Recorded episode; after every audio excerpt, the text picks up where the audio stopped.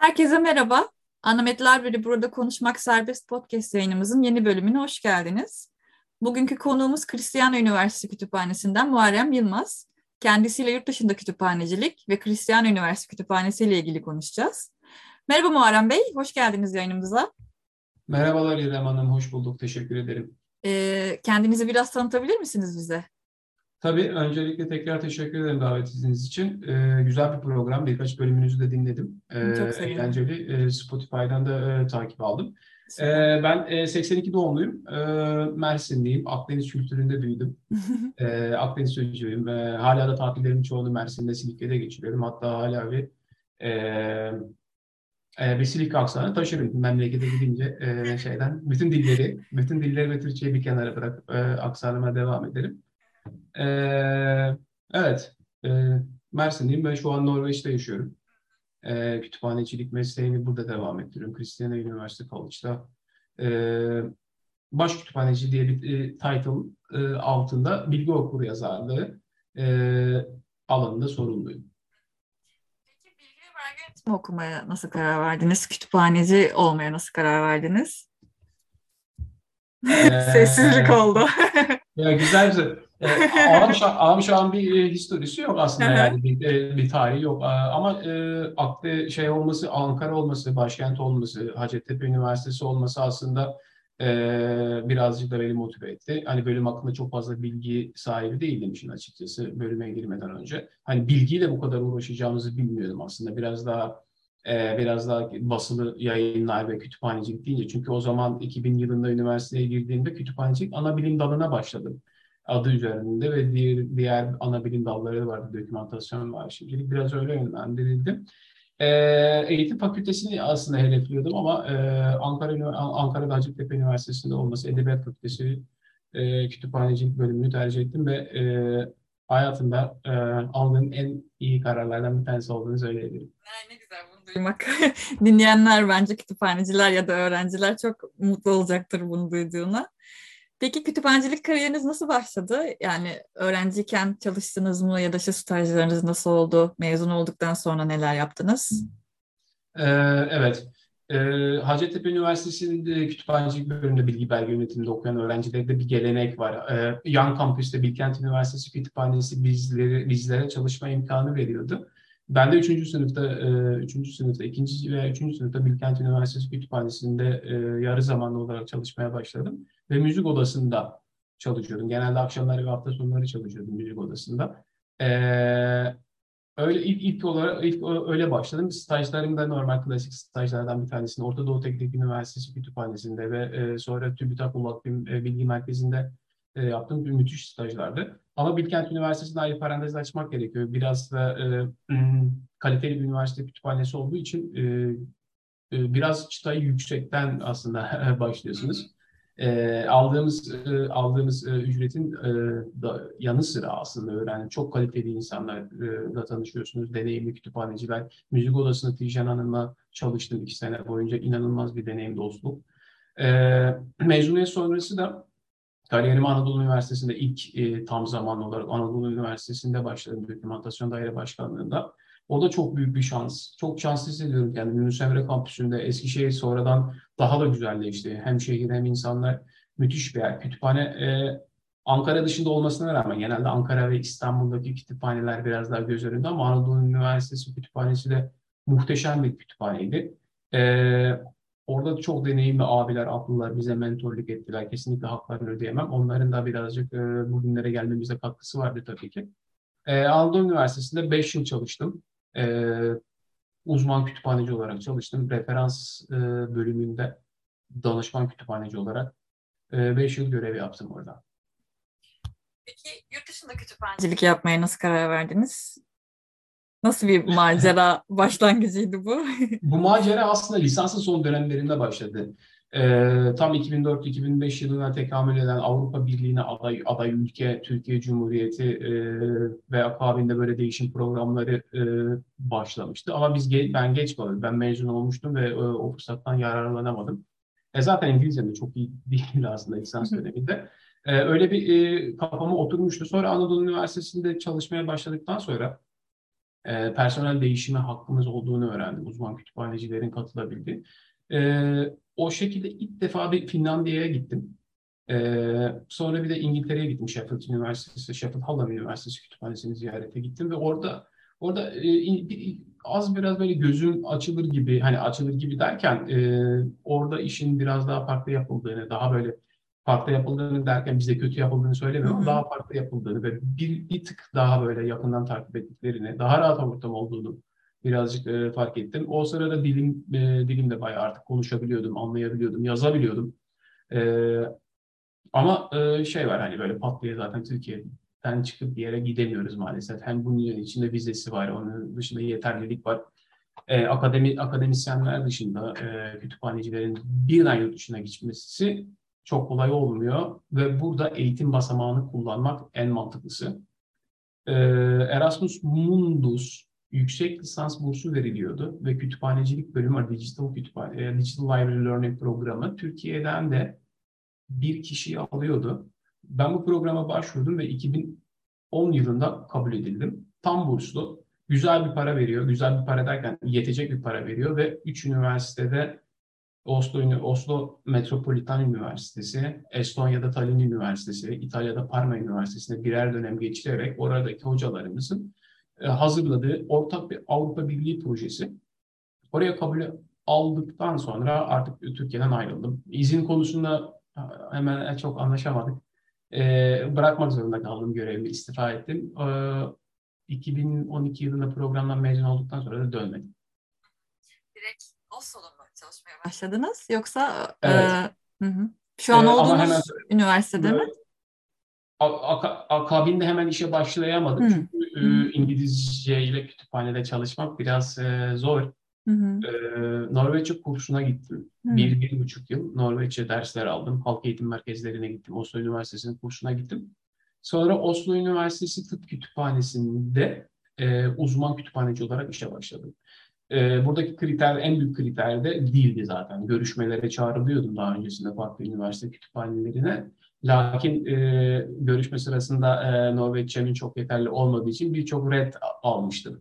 Sonrasında dilin oturduğunu ve daha da oturacağını anladıktan sonra işe kabul edildim. Yani Norveç'te sınav veya herhangi bir eleme usulü yok. Sadece görüşmeye gidiyorsunuz ve CV'niz, özgeçmişinize bakıyorlar. Onun üzerinden konuşuyorsunuz. Ve biraz da deneyim tabii. Benim yıllar öncesinde Hacettepe Üniversitesi'nde öğrenciliğimin akabinde Hacettepe Üniversitesi Tıp Fakültesi Kütüphanesi'nde bir aylık bir gönüllü çalışmamın CV'de durması, çok küçük bir ayrıntının, beni Oslo Üniversitesi Tıp Fakültesi Kütüphanesi'nde iş görüşmesinde kullandım onu. Yani zaten hani çok bir şey de değişmemiş o zaman. Hani veri tabanlarında tarama, referans yönetim sistemlerini kullanma, EndNote vesaire ve bunların eğitimini verme pozisyonuydu ve orada başladım. Yaklaşık 4 yıl Tıp Fakültesi Kütüphanesi'nde hizmet ettim. Sonra kütüphaneden ara vermek istedim ve EBSCO bilgi hizmetlerinde çalıştım. İskandinavya'da eğitim yöneticiliği yaptım. Veri tabanlarını anlattım tıp çalışanlarına, hastanelerde ve tıp okullarında. Sonra tekrar Kristiania Üniversitesi College'da mesleğe devam etmeye karar verdim. Kürtçü dükkanı muhabbeti. Biraz da tam pandemiden öncesiydi. Biraz da iyi denk geldi. Ve şu an Kristiania Üniversitesi College. Üniversite College diyorum çünkü henüz tam üniversite statüsünü almadı ama üniversite gibi bachelor, yani lisans ve yüksek lisans eğitimi verebiliyor ve doktora projeleri de var. Buranın YÖKÜ dediğimiz bir kurumda bir başvurusu var. Ve 2029 veya 2030 yılında yanılmıyorsam üniversite statüsüne erişecek. Dinlemesi çok keyifliydi gerçekten bu macerayı. Peki kütüphanecilik yapmanın yurt dışında avantajları ve dezavantajları nelerdir sizce? Ya şimdi yurt dışında kütüphanecilik yapmanın avantajları veya dezavantajları, yurt dışını böyle çok büyük perdeden konuşmak istemiyorum ama Birleşik Krallık'taki kütüphanelerde bulundum ve İskandinavya'daki birçok kütüphaneyi gezdim ve işbirliğinde bulundum. Hani bu Birleşik Krallık ve İskandinavya üzerinden konuşabilirim. Çalıştığım, ziyaret ettiğim kurumlarda avantaj olarak çok etkili çalışma arkadaşlarına sahip olduğumu düşünüyorum. Ziyaret ettiğimiz kurumlarda da öyle. Her iş yerinde olduğu gibi böyle öncü kütüphaneciler, hani yeni bir gelişmeyi takip eden, onunla ilgilenen, onun peşini bırakmayan ve projeler geliştiren meslektaşların çalışma gruplarına yer alabiliyorsunuz ve bir şey çıktığı zaman meslekte yeni bir şey, tabii imkanların da etkisiyle hemen olaya dahil olabiliyorsunuz ve trendleri yakından takip edebiliyorsunuz. Yeni gelişmelere hemen başında katılabiliyorsunuz. Kendi projenizi yapabiliyorsunuz. Bu çok büyük bir avantaj. O konuda şanslı hissediyorum. İkincisi, herhangi bir projeyle geldiğiniz zaman ayakları çok sağlam yere basmasa bile mutlaka dinleniyor. Ve bu size bir fırsat veriliyor. Vizibilite raporunu çok güzel yaptığınız zaman. Çünkü zaman ayıracaksınız. Kütüphanelerde genelde biliyorsunuz işler yoğun. Okuyucu hizmetlerinde özellikle. O tarz yaklaşımlarda yönetim kesinlikle size sahip çıkıyor ve desteklemek için elinden geleni yapıyor ve kütüphane zaten üniversite kütüphanesinde yani bizden çıkacak bir projenin zaten üniversite yönetiminde de destek alması da ayrıca bir şey. Daha paralel gidiyorsunuz yapılan araştırmayla beraber. Onun da dezavantajları, mesleki olarak çok bir dezavantajını görmüyorum ama tabii yani oturup da beraber kahve içersin. Yani daha farklı, daha dinamik bir ortam var Türkiye Cumhuriyeti. Türkiye'deki kütüphane daha dinamik bir ortam, sosyal ilişkiler olabiliyor. Burada bilgi ve deneyimlerin paylaşılması biraz daha resmi kanallarla olabiliyor. Bunu bir dezavantaj olarak görmüyorum ama bunu bir farklılık olarak görebiliyorum. Özellikle bunu kültürel açıdan ele alırsak, aslında kütüphanecilik özelinde değil de genelde iş yerlerinde bir kültür Türkiye Cumhuriyeti'nde veya Norveç Krallığı'nda farklı oluyor ister istemez. Yani onu derseniz o kısmını birazcık şey buluyorum. Hani adapte oluyorsunuz zaten. Ben 12 yıldır Norveç'teyim. Yani kültürlerini çok iyi tanıdığım için dezavantaj olarak görmüyorum ama bir farklılık olarak görüyorum bunu. Biraz bahsettiniz aslında Kristiania Üniversitesi'nden. Benden üniversite diyorum ama Türkiye'de evet, sanırım bunun bir karşılığı yok. Biraz bahsedebilir misiniz? Nasıl bir kurum? Neler yapar? Fakülteleri vesaire. Yani karşılığı üniversite college, böyle yüksek okul gibi söyleyebiliriz. Kristiania yüksek okulu ama lisans eğitimi verebiliyor. Türkiye'de meslek yüksek okulları daha çok ön lisans programları verebiliyor. Vakıf Üniversitesi, yani Norveç'in sayılı vakıf üniversitelerinden bir tanesi ve dediğim gibi 2030 yılında üniversite statüsü olacak ve Norveç ilk özel üniversitesi statüsüne gelecek. O yüzden devletin bir yatırımı var. Devletin ekstra yatırımı. Vakıf üniversiteleri genelde devletten destek almıyor. Ama üniversite olma yolunda ilerlediği için araştırmaya ve araştırmaya ve eğitime yatırım yapıyor şu an Norveç. Hani çok konumuzla alakalı değil ama petrol krizinden sonra biraz daha o tarafa doğru kaydı. Bir Londra modeli, bir İngiltere modeli düşünüyorlar Norveç'te de aslında eğitim kurumlarıyla beraber. Dışarıdan gelecek araştırmacılara da daha cazip hale getirecektir bu. İktisadi ve İdari Bilimler Fakültesi, sahne sanatları konusunda isim yapmış bir kurum. Yani şöyle söyleyeyim, Norveç'in çok ünlü isimleri, televizyon, tiyatro, sinema artistleri, yani oyuncuların çoğu Kristiania'nın sanat bölümü, sanat fakültesinden mezun olmuştu ve öyle bir namı yürümüştür. Oraya öğrencilerin çoğu o hayalle giderler. Aynı zamanda uzaktan eğitim de veriyor. Yani Oslo dışındaki öğrencilerle açık öğretim fakültesi gibi düşünebiliriz bunu. Öyle bir eğitim imkanı sağlıyor ve artı yıllık ve dönemlik programları var. Atıyorum siz çalışıyorsunuz bir kurumda ama başka bir alanda kendinizi geliştirmek istiyorsunuz. Galiba Türkiye'de de var böyle tek bir ders alabiliyorsunuz, tek bir programın bir parçasını alabiliyorsunuz. O konuda kendinizi geliştirebilmek için. Biraz böyle hala gelişmekte, her gün yeni bölümler açılabiliyor veya bir bölüm kapatılabiliyor. Ama bayağı popüler bir üniversite ve vakıf olduğu için de biraz ücreti mukabilinde hizmet veriyor. Ama çok böyle fahiş fiyatlar değil tabii. Peki kütüphaneden biraz bahsedebilir misiniz diye soracağım. Nasıl bir kütüphane? Koleksiyonda kaç materyal var? İşte konusu olarak neleri içeriyor? Bir arşiviniz var mı vesaire? Ve bunun ötesinde kütüphaneyle ilgili biraz sizden dinleyelim. Üniversite kütüphanesi diyeceğim. Şimdi üniversite kütüphane, iki tane kütüphanemiz var. Bir tanesi Bergen'de, bir tanesi Oslo'da. Hatta 3 tane kütüphanemiz var. Onu biraz önceki soruyla aslında ilişkilendirebilirim. Kristiania Üniversitesi 2 kampüsü var. Bir tanesi Oslo, bir tanesi Bergen'de ama çoğunluk Oslo'da. Oslo'da da 2 tane kütüphanemiz var. Dediğim gibi sanat fakültesi birazcık başka bir yerde, şehrin başka bir bölümünde. Oranın içerisinde ayrı bir koleksiyonu var ve ana kütüphane dediğimiz benim de içinde çalıştığım merkezin içerisinde. Yani merkez tren istasyonundan 5 dakika yürüdüğünüz zaman kampüse ve kütüphaneye ulaşabiliyorsunuz. Böyle çok urban bir yerleşke içerisinde. 4 fakültemiz var aslında. Bunlardan bir tanesi İktisadi İdari Bilimler Fakültesi, Sağlık Bilimleri Fakültesi, Bilişim Teknolojileri ve diğeri de sağlığı söyledim. Sanat, evet. Diğeri de sanat. Bunların paralelinde koleksiyonumuzu geliştiriyoruz. Bütün ders programlarına konulan müfredat. Müfredattan 3 kopya almakla zorundayız. Yani öyle bir politikamız var. 3 kopya alıyoruz ve şu an yaklaşık 20.000 basılı kitabımız var galiba.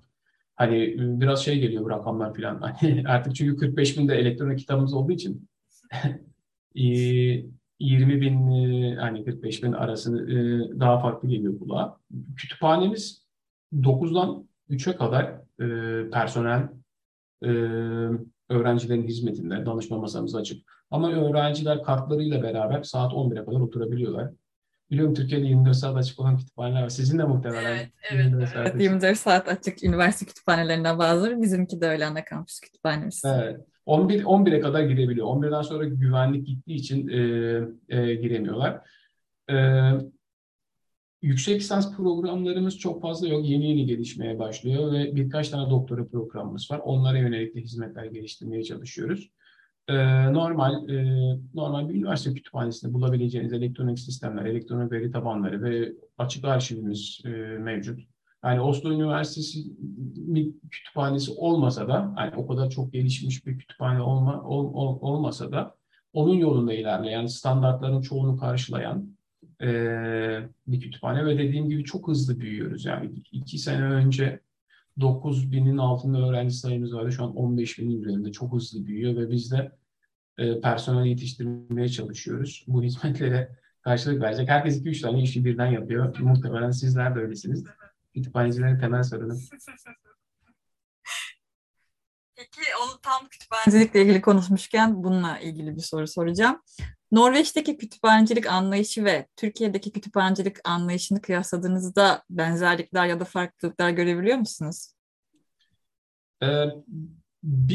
Norveç'teki kütüphane olgusu aslında halk kütüphanesinden ibaret. Hı-hı. Eğer karşınızdaki kişi bir lisans mezunu veya yüksek lisans mezunuysa kesinlikle üniversite kütüphanesinde ne demek istediğini anlıyor. Çünkü birebir hizmet alan çok okuyucu var üniversite kütüphanesinde ve sizi muhtemelen bir şekilde hatırlıyor. Özellikle lisans tezinin teslim edilmeden önceki yardımlar, kaynaklar, araştırmalar vesaire bir ayrı bir saygı duyuyorlar o konuda. Hani çünkü bizim sunduğumuz hizmet daha spesifik olduğu için hani bir çok karmaşık bir hizmet değil ama spesifik bir hizmet. Herkes tarafından sunulan bir hizmet olmadığı için öyle bir bakış açısı var. Ama dediğim gibi daha çok halk kütüphanesi üzerinden gidersek, çünkü geçen sene İFLA'nın en iyi halk kütüphanesi ödülünü alan yeni bir bina açtılar. Kütüphanede çalışıyorum dediğimiz zaman o kütüphanede mi diye tabii soruyorlar. İkinci soru çok mu kitap okuyorsun? O tarz şeylerden kaçınamıyorsun ama ben özellikle tıpta yıllarca tıpta çalıştım ve burada hala Sağlık Bilimleri Fakültesi'nin kontak kütüphanecisi diyebiliriz. Kontak kütüphanecisi. Oradaki okuyucularımız bizim meseleye daha çok saygı duyuyorlar. Çünkü çok farklı alanda sadece hani küçük bir araştırma değil de yani sistematik araştırmalardan tutun da açık erişime kadar, yayınlanacak platformlara kadar sürekli sürecin içerisinde olduğunu bize daha bağımlılar. Bizi bir projenin içerisinde görüyorlar sürekli. Bizi bir çalışma arkadaşı olarak görüyorlar ve bu da genelde aslında ülkenin genelinde böyle. Üniversite kütüphanesinde çalıştığınız zaman şey yapıyorlar. Yönetim açısından da dediğim gibi burada yani Norveç'teki kütüphanecilik anlayışı bütün kurumlarda öyle aslında da Yöneticilerimize çok yakınız burada bulunduğumuz ortamlarda ve yönetici benim için var aslında. Bu politikada da öyle derler hani vekiller sizin için vardır ama gerçek manada yönetici bizim için var ve bizim için elinden geleni yapıyor. Benim üzeri yani bana o da bağımlı. Benim yapacağım işin akabinde ortaya çıkartacağım sonucun akabinde beni yönlendiriyor sadece. O açıdan birazcık farklı görebiliyorum ama çok tipik bir kütüphaneci anlayışı var. Yani bir Norveç'teki kütüphaneciyi al, İsveç'teki kütüphaneci, İstanbul'daki kütüphaneci, üçünü bir araya koy, üçünü yani aynı kafada gideriz. Mesleki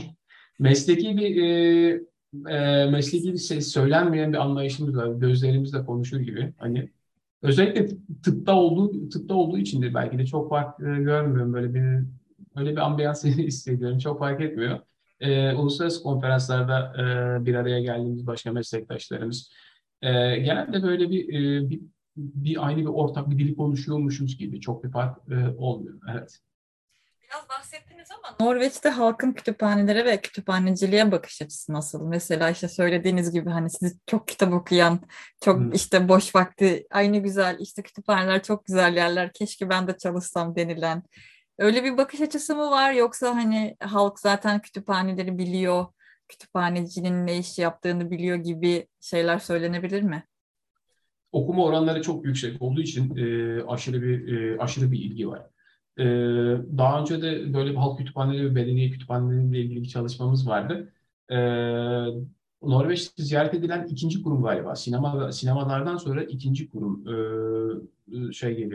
kütüphaneler geliyor ve okuyucu istatistiklerini hatırlamıyorum ama galiba ilk 5'tedir yani Norveç'te okuyan sayısı. Yani zaten kitap, okuyucu başına düşen kitap sayısı ve kütüphanelerin elverişli olması, açık olması, özellikle çocuk bölümlerinin, aktivitelerin olması fidandan yetiştiriyorlar ve bilgiyi, belgeyi, kitap okumayı bir günlük hayatın bir parçası gibi gördükleri için hani yani bakışı ilgi bu şeyi arttırıyor. Sizin de hani orada çalışmakla ben kütüphanede çalıştığım için görmüyorum kendimi yani sosyal şeyin içerisindeyim aslında. Meslek grubu olarak da yani kütüphanecilerin politikacılarla beraber birlikte oturup konuştuğu uzmanlık alanlarında tabii. Yani sürekli bir göz önünde bulundurulan bir meslek aslında. Yani kenara atılmış gibi kesinlikle hissetmiyorum. Yani Türkiye'de öyle olduğunu söylemiyorum ama burada daha çok değer verildiğini söyleyebilirim. Halkın bakış açısı, yöneticilerin, politikacıların, devlet ileri gelenlerinin bakış açısı. A'dan Z'ye kütüphaneyi bir şekilde merkeze. Bunu demiyorum ki herkes kütüphaneye yatıp kalkıyor demiyorum ama o kütüphane hayatın bir parçası olmuş bir şekilde herkes önünden bir kere geçiyor. Norveç'te de Türkiye'dekine benzer ya da farklı kütüphanecilik dernekleşmeleri mevcut mu? Burada biliyorsunuzdur işte Türk Kütüphaneciler Derneği var, UNAK var, ANKOS var vesaire. Daha birçok dernek var. Norveç'te de böyle bir yapılanma var mı? Evet. Aynı dediğiniz gibi Türk Kütüphaneciler Derneği'ne benzer Norveç Kütüphaneciler Derneği var. Ve bunun alt grupları da var. Galiba Türkiye'de olduğu gibi. Ünal'ın altında mesela tıp çalışma grubu var. Değişik çalışma grupları var ve bu çalışma grupları baya aktif. Hani sürekli konferanslar düzenliyorlar, burslar veriyorlar, bloglar yayınlıyorlar, kendi yayın organları var. Onun dışında uluslararası konferanslara ev sahipliği yapıyorlar. Hani sonuçta Avrupa'da özellikle Avrupa'daki kurumlar hani Norveç'i de tercih ediyor. Norveçli kütüphanecileri ve İskandinav kütüphanecileri de tercih ediyor. Buraya gelmek istiyorlar toplantılara ve bunlara ön ayak oluyorlar. Tabii Türkiye'deki gibi burası da gönüllülük işi. Yani bir vakit ayırmanız gerekiyor. Kurslar ve seminerler düzenliyorlar. Ve mesleğe yeni başladıysanız özellikle tıpta veya böyle daha böyle uzmanlık gerektiren bir alanda başladığınız için bunları kütüphanecilik okullarında pek maalesef kendimizde taşıyamıyoruz. O konuda çok aktifler ve yeni başlayanlara özellikle tıpta veya diğer özel kütüphaneler için kurslar düzenliyorlar ve sizi sürekli bir kollama derdindeler. Sendikalar var onun dışında Türkiye'deki farkı budur. Sendikaların kütüphaneler üzerine uzmanlaşmış sendika kolları var ve onlar bizim haklarımızı. Atıyorum ben Oslo'da bir kütüphanede çalışıyorsam benimle aynı maaşı alan diğer birisiyle bir karşılaştırma böyle bir standart bir çözümle geliyorlar size. Ve sizi sürekli destekliyorlar o konuda da veya herhangi bir hakkınız olduğu için. Sendikalar zaten Avrupa'da çok güçlü ama genelde kütüphaneler için çok... Hani greve, kütüphaneyi kapatıp greve gitmiyoruz. Öyle bir durumla karşılaşmadık da. Ama özellikle maaş konuşmalarında veya diğer haklarınızda size çok yardımcı oluyor ve sendikalar çok aktif o açıdan. Şimdi başka bir konuya geçip tekrar bu işbirliği ve derneklere döneceğim. Bizi kırmayıp kariyer fuarında gençlere tecrübelerinizden bahsetmiştiniz. Aslında aynı soruyu soracağım biraz. Bu yurt dışında kütüphanecilik yapmayı düşünen bilgi ve belge yönetimi öğrencilerine ya da yeni mezunlara neler önerebilirsiniz? Evet. Kütüphanecilik, yani yurt dışına gitmek için biraz önce girişte bahsettiğim gibi hani direkt bizim meslekten bir kütüphaneden diğer bir kütüphaneye transferimiz maalesef kolay değil. O yüzden eğitim basamağı çok iyi kullanılmalı. Özellikle vize, en büyük aşamamız vize aslında. Yurt dışında da çalışma vizesi alabilmek için birinin size sponsor olması gerekiyor. Ve bu bir kütüphaneci için çok lüks bir davetiye oluyor. O yüzden lisans döneminde kendisini yani geliştirmekten kastım burada lisans notunun yüksek olması gerekiyor ki bir uluslararası bir master programı, yüksek lisans programına başvurmak isteyen bir lisans öğrencisi akademik ortalama genelde %30, %40'ın üzerinde etki yapıyor. Bu birinci yol. Hani burada lisanstaki yaptığınız yatırımlar size yüksek lisans yapmak istiyorsanız yurt dışında fark edecek. Zaten dilden bahsetmiyorum. O artık zorunlu bir şey. Onun dışında yani herkes yüksek lisansa gitmek zorunda değil. Daha farklı değişim ve ortak projeler olabilir. Partner üniversiteler olabilir. Konferanslar özellikle. Konferanslara gidilirken mesela ortak bir yayın yapılabilir. Yani okuyucu hizmetleri ve bilgi okuryazarlığı ve danışma bölümlerinde çalıştım ben daha çok. Oradaki deneyimden yola çıkarak araştırma yöntemlerinin kesinlikle bir dezavantaj. Yani nitel, kullanıcı deneyimi, araştırmaları, user experience dediğimiz bu tarz şeylerde kendisini geliştirmiş öğrenciler bu projelere rahatlıkla katılabilecektir. Yani bilgi teknolojilerini zaten herkes çok yakından takip ediyor. İstatistik programlarına mesela istatistik bilmenin bir avantaj getireceği yine de bu araştırma yöntemlerinin akabinde. Yani kulaklarının için dedim Yaşar Tonto hocamız Hacettepe Üniversitesi'nde yıllar önce öğretti bize. Ama tabii çok fazla uygulamadık Türkiye'de çalıştık ama burada karşımıza çıktı nitel araştırma yöntemleri ve diğer SPSS çok değerli katkılar yapacağını düşünüyorum öğrencilerin. Yani yurt dışında yapmayı düşünen genç arkadaşlara da hani o kafamızdaki böyle işte hani öyle birden çat diye böyle şeylerle de karşılanmıyorsunuz. Onu akabinde söylemem lazım. Başka şeye oturtulmuyorsunuz. Bunun bir mücadele dönemi var. Kendinizin kültüre adapte olması için açık olmanız gerekiyor. Hani çünkü bizim ne kadar aslında Batı'ya çok yakın olsak da ve yeni gelen Z kuşağına daha da yakın olmasına rağmen geldiğimiz zaman özellikle İskandinavya açısından daha marjinal bir yaklaşım olabiliyor ve burada biraz kabuğumuzdan sıyrılmış olmamız gerekiyor ki geldiğimiz zaman yani diyelim ki bir öğrenci geldi 1-2 sene sonra gidenler de olabiliyor. Deplasman çok zor. Özellikle kuzey ülkelerinde iklimsel olarak deplasman daha zor oluyor. Onları da bir kenarda tutmak gerekiyor aslında kafada. Söylüyorsunuz. Siz uluslararası işbirliği projelerinde yer alıyor musunuz üniversite olarak? Üniversite olarak ulusal düzeyde birçok projemiz var. Diğer üniversite kütüphaneleriyle çalışıyoruz. Uluslararası işbirliği projeleri genelde konferanslar ve seminerler aracılığıyla oluyor. Ben uluslararası bir toplantıya gittiğim zaman katılımcı olmaktan ziyade prensip olarak bir katkıda bulunmak istiyorum. Bu poster olabilir veya normal bir sunum olabilir veya workshop olabilir. 2016 yılında Oslo Üniversitesi Tıp Fakültesi Kütüphanesi'nde çalışırken Cambridge Üniversitesi'nde bir meslektaşımızla beraber bir ortak workshop düzenledik. Avrupa Sağlık Kütüphanecileri Derneği düzenledi. Oradan yani bir iletişimimiz oldu. Sonra biz onları ziyaret ettik, onlar bizleri ziyaret ettik. Beraber toplantılarda bulunduk. Bizim işbirliği alanlarımız genelde hani bu tarz olabiliyor. Yani partner bazında bir işbirliği yapabiliyoruz. Onun dışında şimdi yine tıpa giderek tıp kütüphanecilerinin sistematik özetlerde yer alması artık giderek yaygınlaşıyor. Ben o Kristiyani'den böyle bir projeye atandım. Yani böyle bir projeye davet aldım ve onların veri tabanı araştırmalarını yapacağım ve muhtemelen ortak yazar olarak çalışmada yer alacağım. Bu da büyük bir süreç, yani benim günlük çalışmamın %10'unu oraya ayıraraktan bir emek veriyorum orada.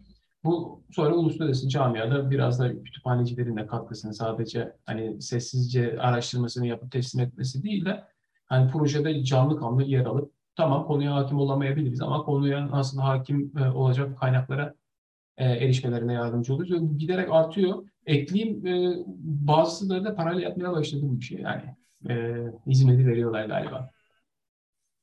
Peki hangi uluslararası dernekleri ve toplantıları takip ediyorsunuz? Bahsettiniz aslında tıp uluslararası yanlış bilmiyorsam. Evet, EHİL çok takip ediyorum. 2014 yılından beri takip ediyorum. Çok böyle bir, nasıl söyleyeyim, büyük bir zümre. Bütün Avrupa'dan bütün tıp kütüphanecileri geliyor ve muhteşem bir bilgi paylaşımı, uygulamalar, en iyi örnekleri görebiliyoruz. Özellikle Birleşik Krallık ve İskandinavya ve İspanya'dan bölgesine de domine eden katılımcılar ve herkes birbiriyle bir rekabet içerisinde, tatlı bir rekabet içerisinde uygulama açısından birbirlerine challenge yapıyorlar. Onun dışında bilgi okuryazarlığı konferanslarını takip ediyorum. Avrupa Esil konferansı var. Onun gitmesem de çünkü bazen bir konferansa gidebiliyorsunuz. Zaman olmuyor, imkan olmuyor. Ama abstraklarını, tüm tekstlerini şeyden sonra, konferans gerçekleştikten sonra internet sitesi üzerinden erişebiliyorum. Onun dışında Norveç'teki normal ulusal konferanslara katılıyoruz ve dernekleri takip ediyorum.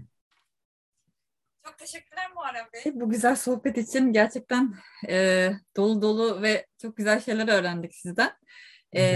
Şimdi sizden kitap, dizi ya da film tavsiyesi rica edeceğim. Evet, kütüphaneciden tavsiye alınır mı alınmaz mı bilmiyorum. Ben şöyle düşündüm, film olarak Norveç sinemasından bir örnek vermek isterim. Hem 12. Adam bir film izlemiştim ben, birkaç sene oldu galiba. Hem Norveç'in tarihini hem de coğrafyası hakkında bilgi veriyor, İskandinavya özelinde. İkinci Dünya Savaşı zamanında Nazilerin Norveç'in kuzeyindeki işgal olaylarını anlatan güzel bir film. Biraz şey olabilir, savaş filmi gibi olabilir ama gerçekten etkilenmiştim. Onun dışında bir de Quake diye bir film vardı. Deprem mi Türkçesi bilmiyorum ama biraz daha fantezi. Biraz da fiyortlarda bir tsunami gerçekleşiyor vesaire. O tarz bir film. Hani biraz da böyle manzara şeklinde. Ama tabii dediğim gibi bir kurgu üzerinden geçiyor. Kitap olarak da ben dil öğrenmek için, Norveç'te dili daha hızlı öğrenmek için polisiye kitaplarına sarmıştım ilk geldiğimde. Türkiye'deki polisiye yazar Ahmet Ümit tadında. Yani UNESCO diyoruz biz Norveç'te ama İngilizcesi Joe Nesp de olabilir. Hani bir CY'de yapıyoruz. Bunları da tavsiye edebilirim. Tamam, çok teşekkür ederim. Ben de naçizane bir kitap tavsiye edeceğim dinleyenlere. Ben de İklimler diye Andre Moras'ın bir kitabı var.